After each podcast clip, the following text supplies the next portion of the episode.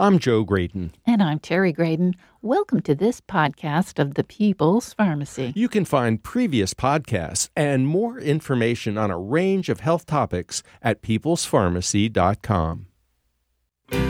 For centuries, philosophers have been debating what makes a good life.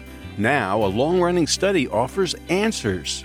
This is the People's Pharmacy with Terry and Joe Graedon.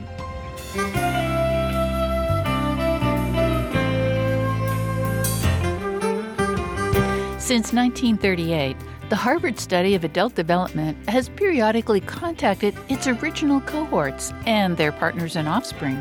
Almost all of these people filled out detailed questionnaires. What does science show us about the factors that produce happiness? One key to a meaningful life is connecting with other people and paying attention to their needs, not just your own. How much of our happiness is under our control? Coming up on the People's Pharmacy, what 80 years of research tell us about happiness. In the People's Pharmacy Health Headlines, the Food and Drug Administration has just announced that it's authorized a second bivalent booster vaccination for at risk individuals. That includes people over 65 and immunocompromised patients. The Pfizer BioNTech and Moderna bivalent boosters will protect against the original COVID 19 virus as well as the Omicron BA4 and BA5 strains. Older Americans can get a second bivalent booster if at least four months have passed since their first booster. Those who are immunocompromised need wait only two months following a prior booster. The FDA is recommending that vulnerable populations consider a second booster because immunity fades after several months, and the second shot can reestablish some protection. The Institute for Clinical and Economic Review, or ICER, has just issued a report questioning the value of the newest Alzheimer's disease drug. The FDA approved Leqembi, known by the generic name lecanemab, in January. At the time, headlines proclaimed the drug an important advance in the treatment of dementia. But the new report, titled Beta Amyloid Antibodies for Early Alzheimer's Disease, paints a far less rosy picture. The ICER prides itself on providing an independent review of medical evidence free from financial conflicts of interest.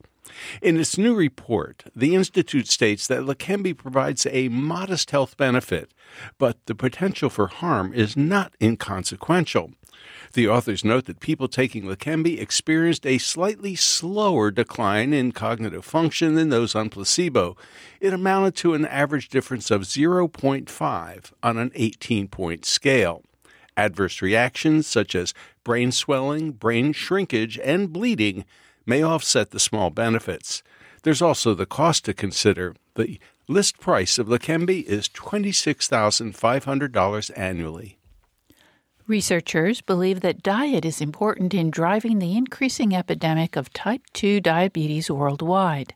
Now, an analysis of dietary intake from 184 countries shows dietary factors account for 7 in 10 new cases of this metabolic disorder. In this condition, the body does not respond as it should to the hormone insulin. The investigators considered 11 dietary factors altogether, but found that three were most salient.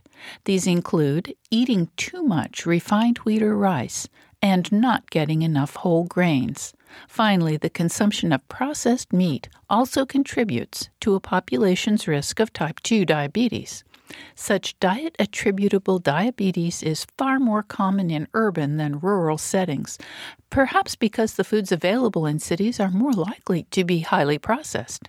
The scientists note that no nation has experienced a decline in type 2 diabetes over the last 40 years. On the contrary, this condition more than quintupled from 1980 to 2020 from just over 100 million to 537 million individuals affected around the world. One surprising food item that's associated with a lower risk of type 2 diabetes is ice cream. A fascinating article in the May issue of The Atlantic reviews a number of cohort studies, including the Nurses' Health Study and the Health Professionals Follow Up Study. These are not placebo controlled trials, nor are they international in scope. However, they are very careful studies collecting dietary data repeatedly from thousands of health professionals for decades. Analyses of these data have shown that people who eat ice cream are less likely to develop heart disease or blood vessel blockages than those who prefer other sorts of treats. That certainly goes against expectation, but similar findings have cropped up in previous studies. In a few, ice cream eaters were less likely to develop type 2 diabetes. Many scientists question whether this association is real, much less causal. However, a new study suggests that people with prediabetes benefit from eating full fat yogurt. When the volunteers ate full fat yogurt, their fasting blood sugar dropped into the normal range on average. Yogurt is not ice cream, so the studies are not exactly comparable, but it does suggest that reactions to dairy fat need more research. And that's the health news from the People's Pharmacy this week.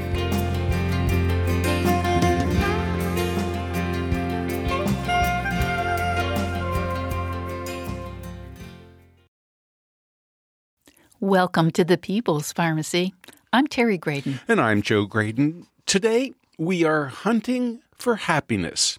That may sound grandiose, but the Harvard study of adult development has been following two generations of Bostonians for over 80 years to find out what makes a good life. When the study began in 1938, nothing like it had ever been done before. Now, in its 84th year, it's still unique. It has gathered an unprecedented amount of detailed information about men coming from vastly different backgrounds Harvard undergraduates, and those from poverty stricken families in Boston, as well as their wives and children. What can we learn from those years of data? To find out, we turn to the current director of the study, Dr. Robert Waldinger. He's a professor of psychiatry at Harvard Medical School and co founder of the Lifespan Research Foundation. Dr. Waldinger is the co author with Dr. Marc Schulz of The Good Life Lessons from the World's Longest Scientific Study of Happiness. Welcome to the People's Pharmacy, Dr. Robert Waldinger. I'm so glad to be here. Thank you for having me. And thank you for joining us. Dr. Waldinger, you direct the Harvard study of adult development, which started in 1938. That's amazing. Those were really rough years. What prompted this research in the first place? What was unique about it was that they were studies of thriving. So most of the research that had been done was about what goes wrong in human life so that we can help people. And these were two studies that actually didn't know about each other at first, and both were studies of what makes people thrive as they go through life. Well, I'm curious who participated because they were quite different populations. Exactly. One population was a group of Harvard College sophomores, 19 year olds, who were thought by their deans to be fine, upstanding young men. So, if you want to study normal development, you study all white men from Harvard. We've since corrected that. But at that point, that's what they studied. The other group was 456 inner city boys, boys born not just to the poorest families in Boston, but to families troubled by all kinds of domestic problems. So, a very privileged group and a very underprivileged group.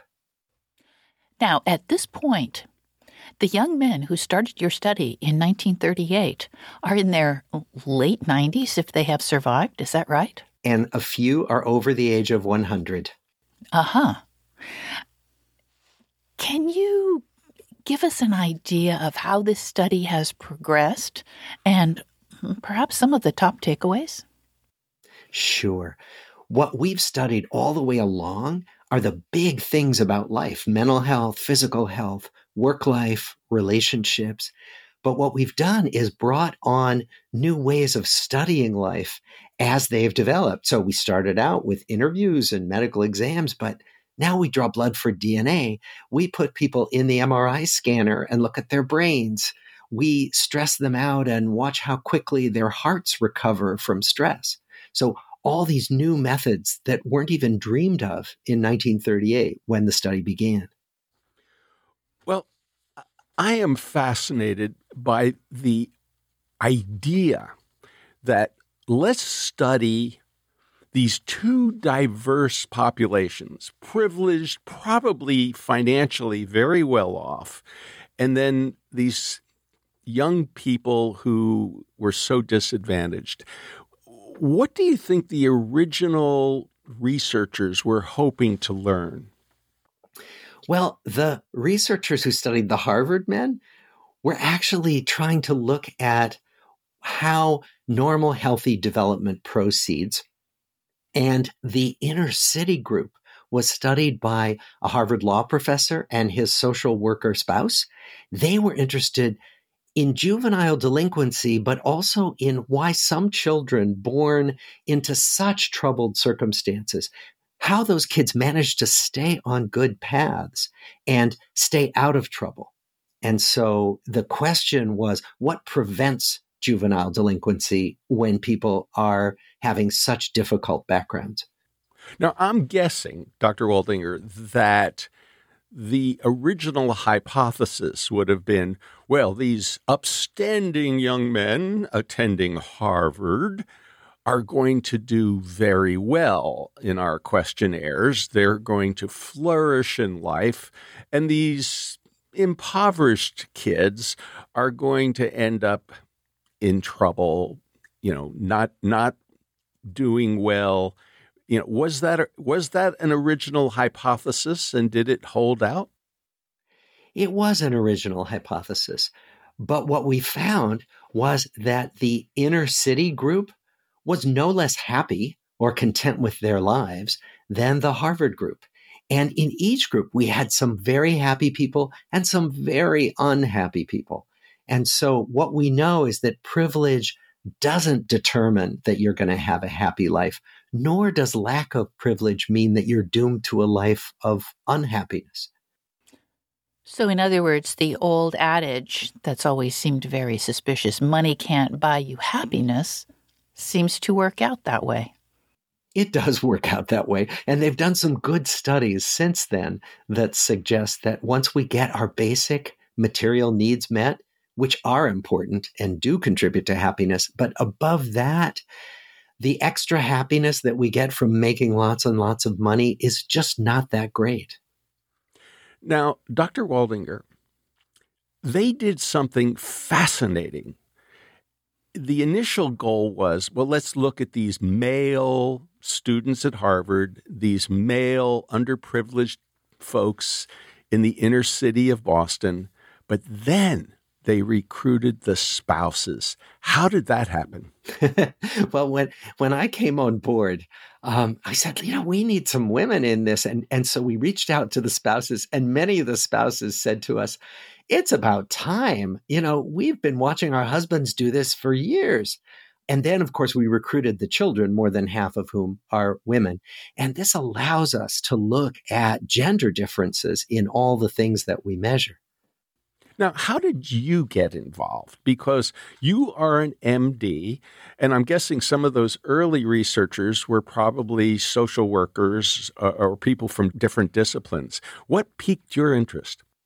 Well, the original founders were first a law professor and a social worker, and also at Harvard, two medical physicians, uh, what we would call now primary care doctors. What piqued my interest was this fascination with the human experience, if you will. So I'm a psychoanalyst, and in my clinical work, I do talk therapy. That's my spe- specialty. And also, I'm a Zen practitioner. So I meditate on a cushion every day. And both of those are also other ways of taking deep dives into just the experience of being alive. And I thought that getting to watch these lives unfold over decades was about the most exciting thing I could do with my career. Well, Dr. Waldinger, you and your co author, Marc Schulz, have titled your book The Good Life. And of course, there have been uh, numerous works of philosophy about the good life, and you say this is lessons from the world's longest scientific study of happiness. Can you please tell us, in brief, what makes a good life? Well, what we found was that the people who were the happiest and the physically healthiest were the people who had the best connections with others, that good connections with other people seem to provide a bedrock both of well being and a buffer against life's inevitable hard times. And so, what we found was that relationships were the best predictor of a good life. What do you mean by relationships, please? Great question. So, it's all kinds of relationships. We think that everybody needs at least one or two people in their life who have their back. Like we asked our original subjects at one point, who could you call in the middle of the night if you were sick or scared? And many of them could list lots of people, but some of them couldn't list anyone. We think that everybody needs one or two relationships who are there for you no matter what. But then it varies a lot. Like we get well being, we get hits of well being from all kinds of relationships at work, in the community, the person who makes us our coffee at the in the morning at the coffee shop. There are a variety of relationships that will give us these benefits. And I'm assuming that even from the perspective of the barista, if they have a regular customer, that interaction may benefit both of them. Exactly. Exactly. Because what it does is it reminds us that we belong and it reminds us that we're connected to each other as we move through the world. We had an opportunity to be together with Terry's family this past weekend. And as we were on the bus going back to the rental car place, Terry's sister, who was right across from us, struck up a conversation with the woman who was sitting next to her. I mean, we were on the bus a total of what, Terry? About eight minutes? It, yeah, minutes? it's it's a short ride, and this woman was a complete stranger, and they had a lovely conversation. Mm. You know, there's a study, uh, not from our group, but another research group, assigned people the task of either taking a commuter train and doing what they normally did, staying on their phones, reading the paper, or the other group was assigned to talk to a stranger on a train.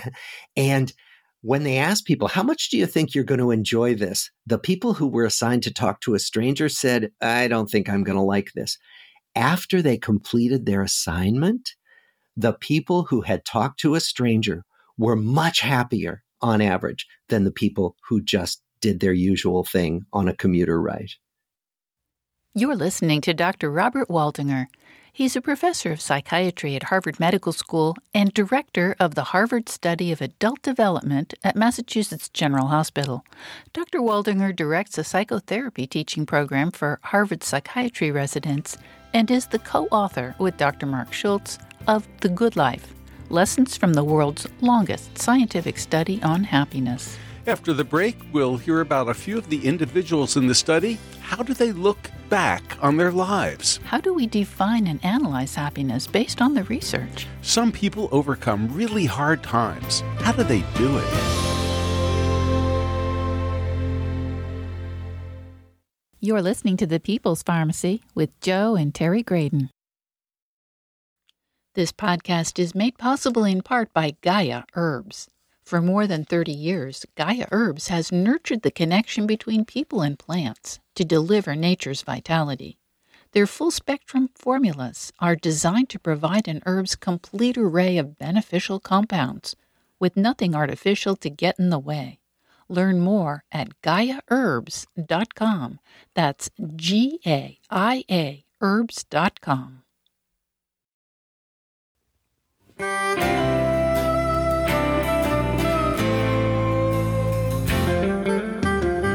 Welcome back to the People's Pharmacy. I'm Joe Graedon. And I'm Terry Graedon. The People's Pharmacy is made possible in part by CocoVia dietary supplements. CocoVia Memory Plus is formulated with 750 milligrams of cocoa flavanols, a level clinically proven to improve three different types of memory and support brain function. More information available at cocovia.com. The People's Pharmacy is also supported by Gaia Herbs, focused on purity, potency, and transparency through its Meet Your Herbs platform, tracing the origin and DNA of each product connecting people, plants, and planet to create healing. More information at Gaia, G A I A herbs.com. Today, we're talking about what makes us happy over the long run. For more than 80 years, a study based at Harvard has been collecting longitudinal information on people's lives. What factors make for a good life? We're talking with Dr. Robert Waldinger, professor of psychiatry at Harvard Medical School. He's the current director of the Harvard Study of Adult Development at Massachusetts General Hospital and co founder of the Lifespan Research Foundation. His book is The Good Life Lessons from the World's Longest Scientific Study on Happiness. Dr. Waldinger, I wonder if you can tell us about a couple of the uh, individuals who participated in the study. And one of the people we'd like to know about is John Marsden. John was one of our most interesting uh, participants and actually one of the saddest in our study. He was one of the least happy people among all of our 724 original participants. He was a Harvard College grad, so he started out, we thought, having a great life ahead of him with all the advantages. And he became a lawyer, a pretty high powered lawyer, won awards, made lots of money. He had one of the least happy lives because his relationships were so unsatisfying. He had two unhappy marriages, difficult relationships with his children. And we think that has to do with how he started early in life. He lost his mother early in his teenage years, and then he kind of felt he didn't fit in at college. And he felt that, well, he wasn't going to focus on relationships because they weren't very satisfying for him. And he wasn't sure people wanted him around. And that snowballed through his life to the point that he was a man who ended up pretty isolated and alone, even though he was married for much of his adult life. And he reported being unhappy. What what what was what was his sort of like end of life or you know review of life analysis? he was unhappy. He felt that people were not kind, people were not to be trusted. He blamed his partner for a lot of his unhappiness. And so he saw the world as a non an unwelcoming place basically and felt very much like he was disconnected from the world for good reason because it it didn't pay off. It wasn't good for him. And that's even because a, he went to Harvard. B, he was a successful lawyer. C, he probably had a lot of financial resources, but he was still unhappy. Exactly. And we found the reverse that, that there were people who had no financial resources and were so happy, w- embedded in family and friends and community. Can you tell us about one of those, yeah, please? Could you contrast uh, John Marsden's story with Leo DeMarco's? Sure. Well, and Leo, we contrasted Leo because he was also a Harvard guy. So when we compared them, we didn't want privilege and a good start at Harvard to complicate things, the differences there. So, so Leo also went to Harvard and he started out wanting to be a writer and he came back from serving in World War II but he had to take care of his ailing mother. And so he got a job as a high school teacher, which wasn't his choice, but he found that he loved teaching. He loved mentoring students. He loved his colleagues, had a warm marriage, really good relationship with his children and then ultimately his grandchildren. When we first interviewed him in midlife, the study workers thought he might be the most boring man in the study. And as we looked over his entire life when we interviewed him in his 80s, we said, this is probably the most mature as well as the most contented person in our study. I'm interested in how the study interprets that. What can the rest of us learn from Leo? Well, one thing we can learn is that you don't have to have fancy degrees. You don't have to have fancy titles. You don't have to make a lot of money. You don't have to become famous. We had people in our study who did all of those things. They weren't necessarily happy because they did those things. And Leo didn't need those things to be happy. That a lot of his satisfaction, most of his satisfaction was derived from his connections at work, at home, in the community. Well, you know, this brings up the question of how do we even begin to define happy or happiness? Because I think there there are a lot of our listeners right now who are going, hmm, this is kind of puzzling. You know, success, wealth, uh, respect. Eh, that's that's not necessarily the defining factors. So maybe you could start by giving us a sense of how you even began to analyze happiness. Sure. Well, you know, one of the things we know is that our culture tells us a lot of stories about what's supposed to make us happy. We get these subliminal messages all day long. You know, if you buy this car, you're going to be happy. If you serve this brand of pasta, your family dinners are going to be blissful forever, right? And so one of the things we're working against is a kind of tide of messages that says, if you have the money to buy a lot of things, if you know, if you get a lot of awards, if you become famous for being famous, that's the ticket to a good life. But what we find when we study happiness rigorously is that actually happiness falls into two big buckets. So one is hedonic well being. It comes from the word hedonism, and it means, am I having fun right now? So, yes, you know, a good party, a beautiful vacation, a lovely dinner, all of those make us happy in the moment. And that's momentary happiness. It might make us happy now, but an hour from now, something unhappy may happen to change our mood. There's another type of happiness that we term eudaimonic well-being. It comes from the Greek. And it's basically that sense that life is good, life is meaningful and worthwhile. And all of us want some of both kinds of happiness, the hedonic kind and the meaning and purpose kind, but some of us prioritize one much more than the other. How much of our happiness is under our control? And how much are we just at the mercy of whatever happens to us? There's a good set of analyses about this. There's a psychologist named Sonja Lyubomirsky who did an analysis of a lot of data that suggests that about 50%, half of our happiness, is inborn temperament. You know, because we all know people who are just habitually gloomy and other people who are habitually cheerful.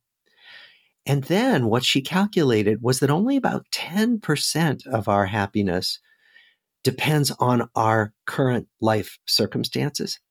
And then another 40% of our happiness is under our control. So we can move the needle. And 40% is a lot. So we can help ourselves to be more happy, to build happiness. You know, one of my teachers once said, happiness is an accident but we can make ourselves more accident prone by doing some of these things like taking care of our health and investing in our relationships with people. Well, I suspect that a lot of folks are saying, man, the last three years have been really, really hard. COVID, oh, the pandemic. We were locked away at home. We didn't get to go and see our friends or our family. Oh, life is so bad. It's so divisive politically and economically. Things are a mess. Life sucks.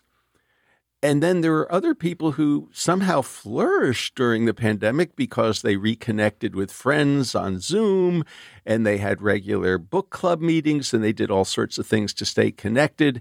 So, uh, you know, can you kind of give us a little parallel? Because in the 1930s, when this study started, things were also rough. It was economically disastrous for an awful lot of folks.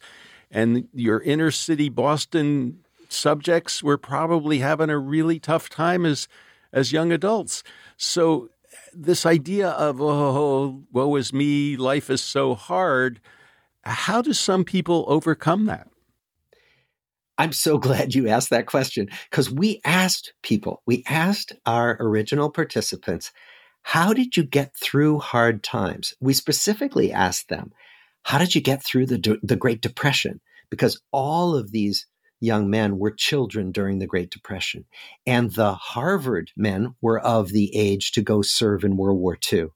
Almost all of them did. Many of them saw terrible combat. And we asked them, How did you get through these great crises? To a person, they always mentioned some kind of relationships. So it might have been our the neighbors got together and we shared whatever we had during the depression we got each other through. Or it was when I was at war, it was the letters from home, knowing that people were waiting for me. It was my buddies in the service. Uh, who I was there for, and they were there for me. But everybody mentioned connections. And so I think, first of all, your point is, you know, the pandemic isn't unique in terms of big life crises. They come at us from time to time. And that what we find is that relationships are protective in this way from the inevitable challenges that, that keep, keep coming into every life. Now, you've mentioned that um, part of our happiness has to do with just the temperament that we may be born with. Are there factors in early childhood that can shape our, our mental health and have an impact on our later life? Yes we know that childhood experience has a lot to do with shaping our later life. Actually, we surveyed the second generation, the kids, and found that over 80% had some kind of childhood adverse event, everything from serious illness to being bullied to losing a parent to frequent moves, all of those things. And so what we find is that those can shape how we view the world as we grow up. So, for example, trauma. One of the reasons why trauma is so terrible is not just because of the harm that it does, physical harm, sexual harm, but because it takes away our trust in the world. That trauma makes us believe that the world isn't safe and that people can't be trusted. And when we carry that into adulthood, that's what we come to expect. But, and I've seen this in my clinical practice, but we also saw it in the, in the study that people can have corrective experiences, that people who find friends, romantic partners who don't fulfill their expectations, who turn out to be trustworthy and kind and reliable, that that can go a long way to correcting these terrible pictures of life that children can get from being traumatized. So what it what it tells us is that childhood experience does shape our adult life, but it doesn't determine your destiny there's a lot that can correct for childhood experience as we grow older. Well, Dr. Waldinger, at the risk of being a little too personal, I am one of those children. That is to say, when I was a child, I had polio. It would have been 1947, 1948. And I was locked away, literally, in a children's hospital in a um, in a ward, a polio oh, ward, wow. where my parents could not come ever. Yeah. Yeah. when he was two. Uh, and uh. and and so you know once a week on Sundays they would look through a window and wave at me mm. and the nurses would say you know wave back there are your parents no. and I was in traction which meant I couldn't move and um, I suppressed those memories for many, many years. I had nightmares, yeah. but I had completely forgotten, uh, in quotes, uh, about that experience.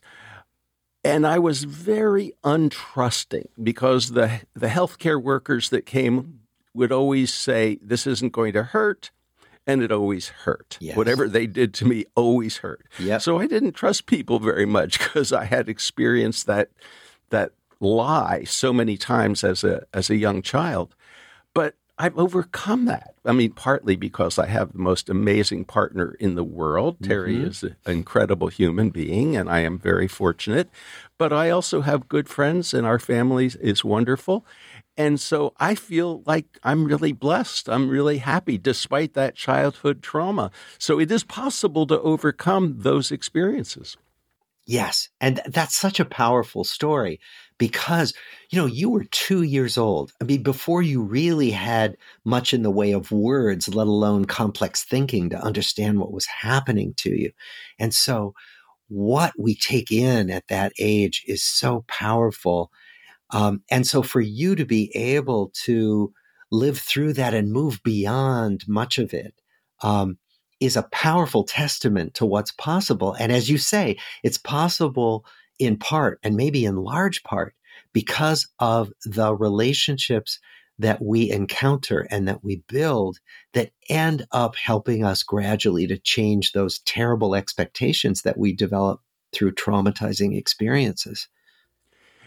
It's not always easy. How can people who are still remembering some of their traumas in life, how can they overcome them with the help of professionals such as yourself? Well, therapy really does help. It can go an enormous distance to helping people um, understand, first of all, what they're carrying around, and then see beyond it, see other possibilities. The other thing is that group support can be enormously helpful. Talking with other people who've had traumatic experiences in the past because it's so helpful to feel like, oh, there are these people who get it because they have experienced it. That's a, a great help for many people. Um, and then finally, it's moving away from relationships that end up recreating the childhood trauma. So many of us accidentally seek out the experiences that recreate the worst things that happened to us as kids. Therapy can help us recognize that better and then help us step away from those relationships that are harming us again. Um, so, those are all different windows on how we can move beyond some of the hardest experiences that we have as kids. You're listening to Dr. Robert Waldinger. He's a professor of psychiatry at Harvard Medical School director of the Harvard Study of Adult Development at Massachusetts General Hospital, and co founder of the Lifespan Research Foundation. Dr. Waldinger is the co author with Dr. Marc Schulz of The Good Life Lessons from the World's Longest Scientific Study on Happiness. After the break, we'll find out what the participants' spouses contributed to the study. How did the things they shared about their husbands' lives help the researchers learn what makes people happy? What happens when relationships go bad? Can they be repaired? You're listening to The People's Pharmacy with Joe and Terry Graedon. This podcast is made possible in part by CocoaVia, backed by 20 years of scientific research and the maker of the most proven and concentrated flavanol extract in the market today, Cocoapro Cocoa Extract. Cocoa flavanols are among the most studied plant based bioactives today and are clinically proven to promote cardiovascular and brain health for the long term, supporting a strong heart and better memory. Get 15% off your order of any CocoaVia product by using the discount code PPOD15. Learn more at CocoaVia and remember that discount code is PPOD15. These statements have not been evaluated by the Food and Drug Administration. This product is not intended to diagnose, treat, cure, or prevent any disease.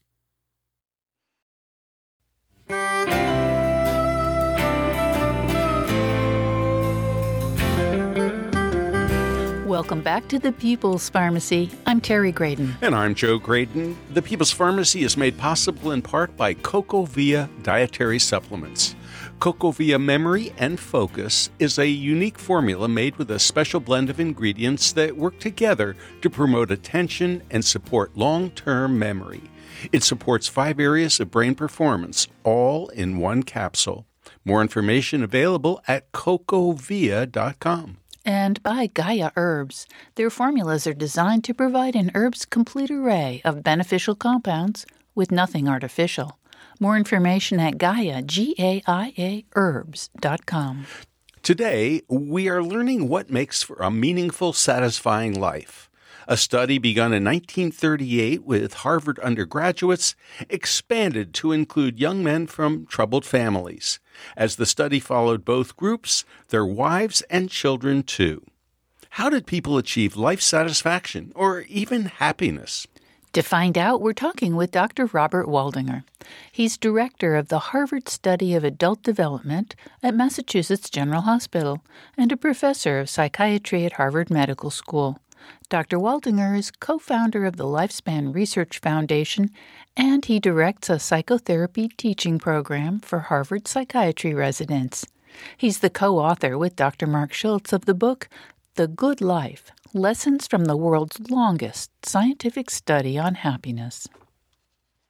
Dr. Waldinger, you told us a little earlier that um, that you recruited the spouses during your tenure in helping to run the study. And I'm just curious. They they they were kind of happy that you said, "Oh yeah, let's talk to the wives. Let's talk to the the partners of our of our participants."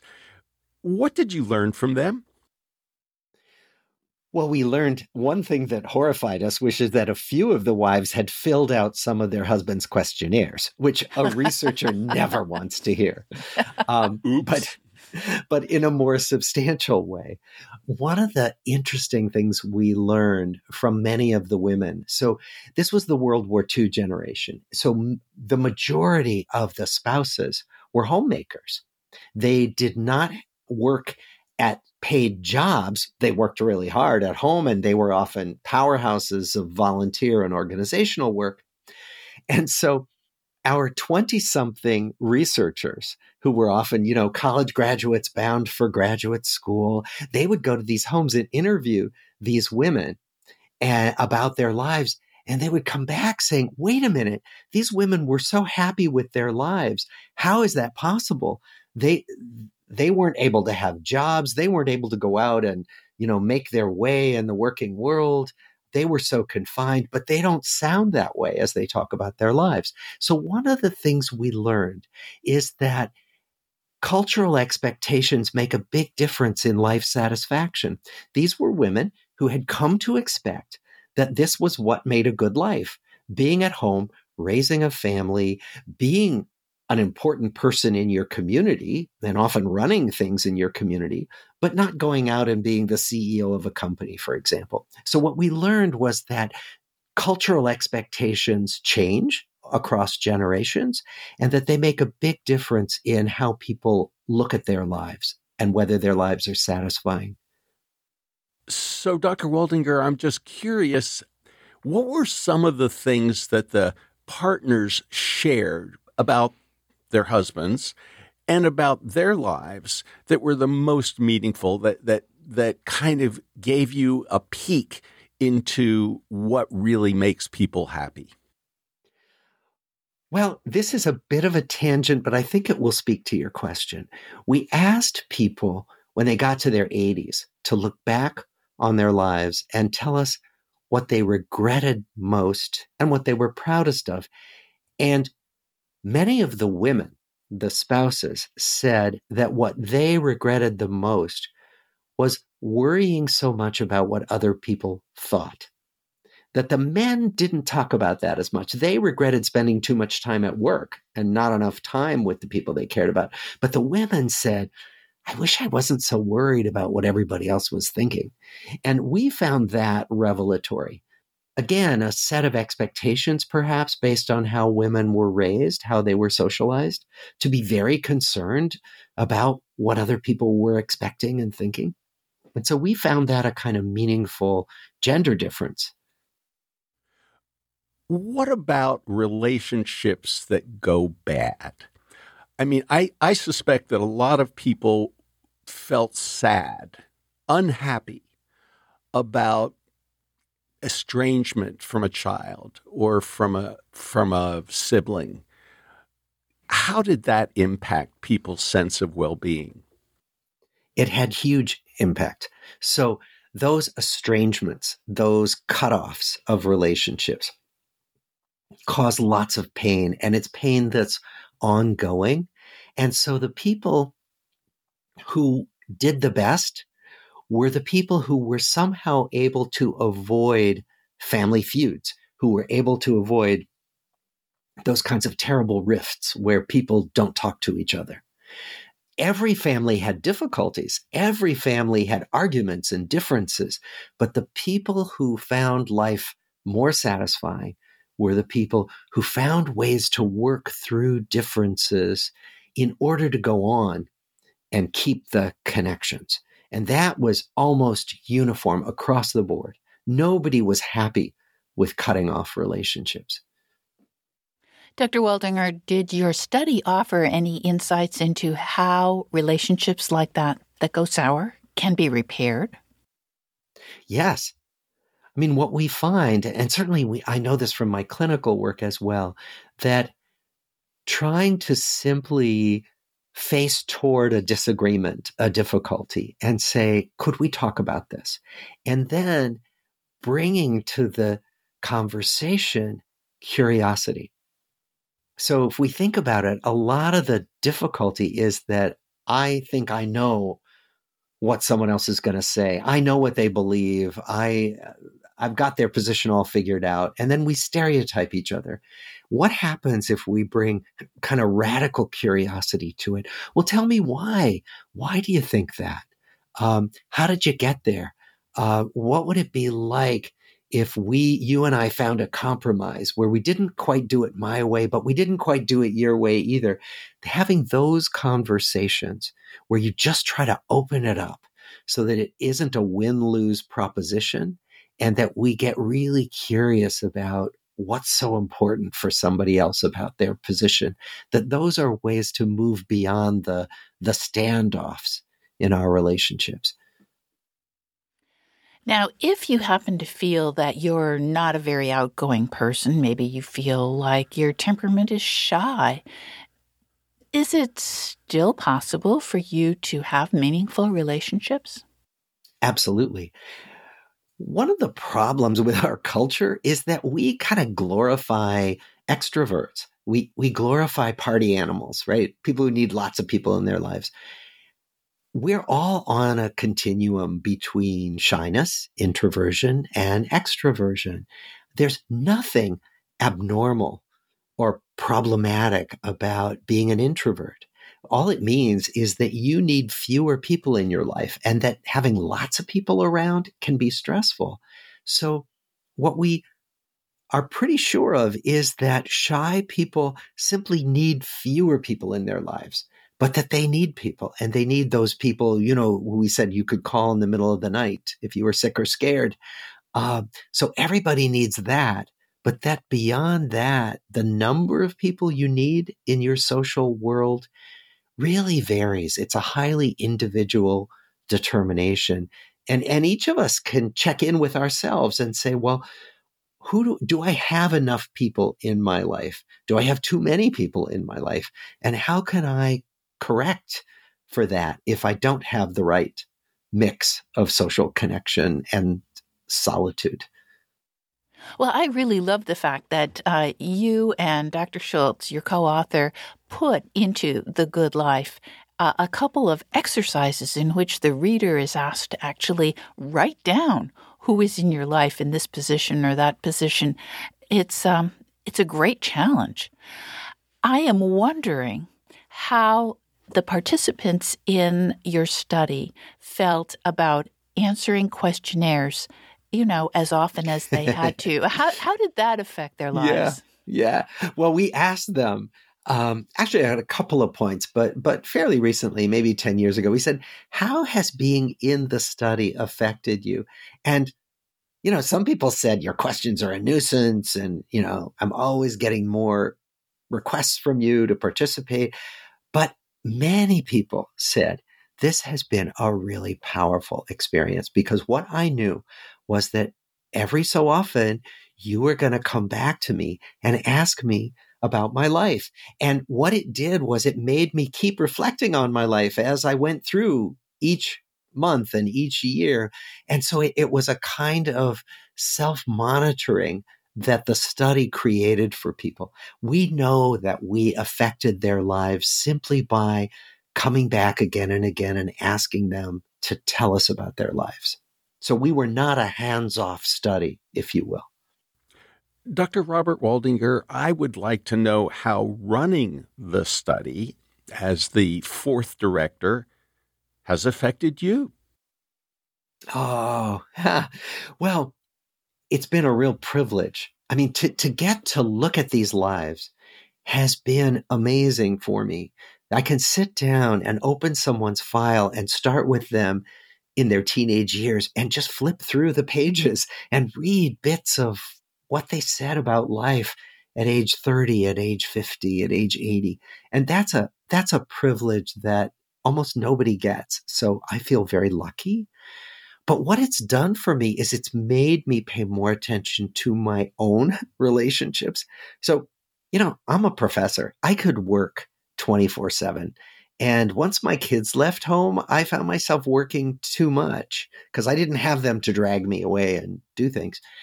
And and what I found was that I started to pay more attention to reaching out to friends, like to say, let's go have coffee, let's have dinner, let's go for a walk in a way that I didn't used to. And what it's done is it's kept the the important relationships in my life fresher and more vibrant and more active. And that's because of my research. And how can we benefit from what you've learned and how you've incorporated these practices into your life so that someone who may be listening right now and saying, Well, I've been feeling isolated the last couple of years because of the pandemic. I lost some friends or some family members. How do I rebuild relationships? And my answer would be be active. So even if you think, ah, oh, that person isn't going to want to hear from me, I haven't talked to them in ages, just ping them. Think about somebody you miss, somebody you would love to connect with, and just send them a text, send them an email, or if you're brave, call them on the phone. And it won't be great every time, but you will be amazed at the number of times people will get back to you and say, I'm so glad you reached out. In fact, I've done this sometimes when I give talks. I will I will ask people in the audience, okay, take out your phone, just think of that person you want to connect with, send them a text right now. And then during the question and answer, I say, okay, did anybody get anything back? And so many hands shoot up and people say, you know, my friend was so glad I reached out. He had just had surgery and he wanted to talk. And, you know, there, there were just so many positive stories after people take these tiny actions to reconnect with people. So that's what I would suggest that the listeners of this program think about doing, maybe even right now after this show is over. Well, I can testify to the value of that. We were in Anaheim, California just a couple of weeks ago at a health conference. And as we were heading back to the airport in the taxi cab, Terry said, Oh, your cousin Robert lives right across the, the road from where we're going. And I, I called him right up. I hadn't talked to him in years. Mm. And I left a message because he didn't answer the phone, but he called me back shortly thereafter. And we had the most wonderful conversation, reconnecting, talking about family members. It was such a joy. So I hope our listeners will do very much the same thing. Dr. Waldinger, you know, there are so many opportunities sometimes during the course of a day or the course of our lives that, that seem trivial or insignificant, but but are so important. It's like you know, you, you run into the post person, you know, the person delivering the mail, and you could just, you know, grab your mail and run, or you could ask that person how he or she is doing, what's uh, going on in their lives, how things are treating them, and and sometimes those casual conversations can be very powerful. Can you explain why that's important? It seems to have a lot to do with reaffirming our connectedness to life and to the world. So when you have that conversation with your mail carrier, it's like reminding us, oh, yeah, yeah, we're connected. We're doing this. We're living this life together. And, um, and also finding out about somebody else's day can remind us of what's important in life, which is really, you know, how is it for you right now? How is it for me right now? So those are the kinds of things that help us just connect with the the uh, the joy of being alive and being with people in the world. The other thing that research has shown us is that these casual connections that we make, people who are peripheral in our social network, often provide great benefits. You're more likely to find your next job not from one of your nearest and dearest friends, but through a connection with somebody who's pretty peripheral to you, the research shows. So, all of these things make these loose, casual connections really worth having. I'd like to ask you about people who have had challenges. We had a next door neighbor. Her name was Grace. And it was an appropriate name because she was one of the most amazing people I've ever known. Um, Grace had a really hard life. Her husband uh, became very ill and died at a fairly early age. Her son became ill. It posed tremendous challenges to the family. And yet, every time I'd see Grace, she would have the most gorgeous smile and would give me the biggest hug and was just the kindest, most energetic, most wonderful woman. I mean, she was just a delight. She was so much fun to be around. I loved Grace. And and yet she was just a neighbor, just a kind of a casual acquaintance and yet she was very meaningful in my life and made me feel so much more alive and vibrant just just knowing about her and interacting with her. I think there are a lot of people who feel like, "Oh, I got such a raw deal," and they and they don't have that joie de vivre that Grace Sharp had. Well, and and we we're not all naturally like Grace right? You know, and Grace sounds like she was unusual in her appreciation for life, but we can cultivate gratitude and that allows us to become more like grace. So, what does it mean to cultivate gratitude? It's such a catchword now, but what it literally means is paying attention to what's going well. So, yes, I may have suffered a loss, I may have suffered a setback, but what's okay right now? that I, right now, I have a roof over my head. I have food, security. My basic needs are met. Um, Thich Nhat Hanh, the meditation teacher, used to say to people, let's celebrate today because it's a no toothache day. Now, think about it. Most of the time, we don't think, well, gee, isn't it wonderful that I don't have a toothache today? But if we start reminding ourselves of what's not wrong, of what's right, it literally lifts our mood and it makes us brighter and more energetic. Grace probably did that naturally, but there are ways of cultivating that for ourselves. Finally, Dr. Waldinger, I'd like to ask you about your life as a psychoanalyst because I've always been in awe of psychoanalysis and yet it seems like your specialty has fallen into harder times. What I mean by that is insurance companies love it when a psychiatrist prescribes an antidepressant or an antipsychotic or you know some other kind of anti-anxiety agent. And taking time to actually talk with clients over a period of weeks months or in some cases even years is kind of frowned upon. Like do we really have to pay for that? And a lot of people can't afford you know an hour with a psychoanalyst every week for months or years. So I guess what has really struck me recently was the idea that talk therapy or psychoanalysis can have a profound impact on the brain. And it can change the way people see the world around them versus, oh, it's just all chemicals, and all we have to do is rearrange serotonin and norepinephrine, and everything will be perfect. So, why is psychoanalysis and your specialty still so important and relevant today? Well, what the research finds is that talk therapy is incredibly powerful, as powerful and sometimes more powerful than medications, depending on who the person is and what the problem is. Talk therapy is life saving for many people.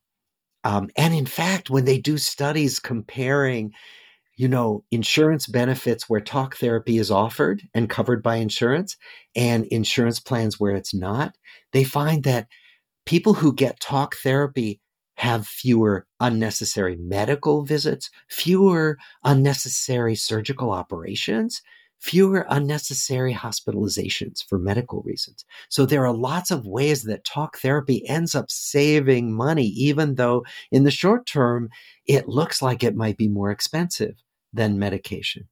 It's, it's uh, a very powerful tool that we want to make more and more available. So I lead a program at Massachusetts General Hospital in talk therapy. That's what I teach. And you know, I teach young psychiatrists to talk and listen uh, so that they have something to do in addition to reaching for their prescription pads. Dr. Waldinger, you also, uh, you and Dr. Schulz talk about the importance of actually spending time, prioritizing uh, uh, physical, face to face time with the people who are most important to you. Can you tell us a little bit about that? One of the things that we often find because life is so demanding, you know, because work and home life and uh, and so many obligations call our attention. We say, okay, I don't have time right now. I'll put this off connecting with my friends, with my family members. And what we find is that, first of all, time slips away, as we know, life speeds by, and we can lose the opportunities. And what we found was that as we studied people, the people who were the happiest, the most contented were the people who did exactly what you just described, where you, you said, Oh, my cousin lives nearby. I'm going to reach out to him. And that the people who didn't put it off, who did it now, who did it today, this week, those were the people who felt more alive and felt more like life was truly meaningful, even in the midst of all the demands that life brings our way. It's a wonderful message. We are so grateful for you writing this amazing book, The Good Life. In the minute we have left, what would you like our listeners to do going forward? Uh, two things. One is, as as one of our participants said, take care of your body like you're going to need it for a hundred years. So really take care of your health. It matters. That's what our study shows. And take care of your relationships, whether it's taking care of the ones you have or reaching out to build new ones through volunteer work, through joining clubs, whatever it might be. Just put yourself out there, even though it's risky. It's worth the risk. Dr. Robert Waldinger, thank you so much for writing this wonderful book and for talking about it with us on the People's Pharmacy today. Well, this was a pleasure. Thank you for having me. You've been listening to Dr. Robert Waldinger, professor of psychiatry at Harvard Medical School, director of the Harvard Study of Adult Development at Massachusetts General Hospital, and co founder of the Lifespan Research Foundation. Dr. Waldinger is also a Zen master who teaches meditation. He's the co author with Dr. Marc Schulz of The Good Life Lessons from the World's Longest Scientific Study on Happiness.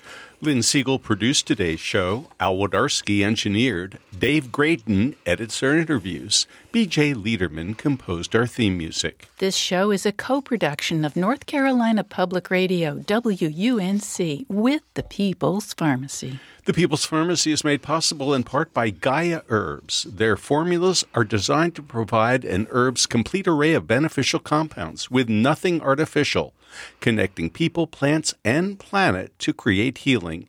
More information at Gaia, G A I A herbs.com. And by CocoaVia Dietary Supplements, cocoa flavanol supplements that support cognitive and cardiovascular health made with a concentrated flavanol extract.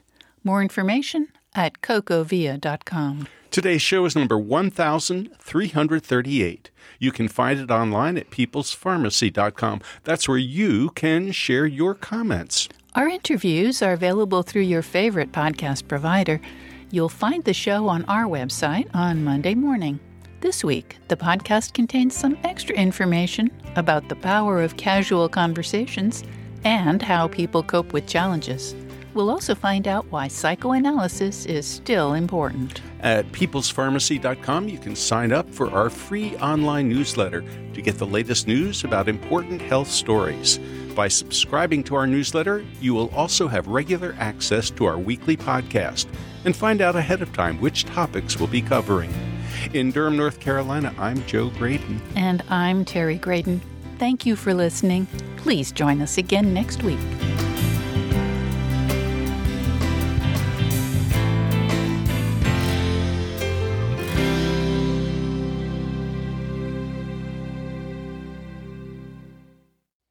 Thank you for listening to the People's Pharmacy Podcast.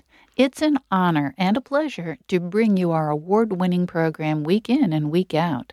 But producing and distributing this show as a free podcast takes time and costs money. If you like what we do and you'd like to help us continue to produce high quality, independent healthcare journalism, please consider chipping in.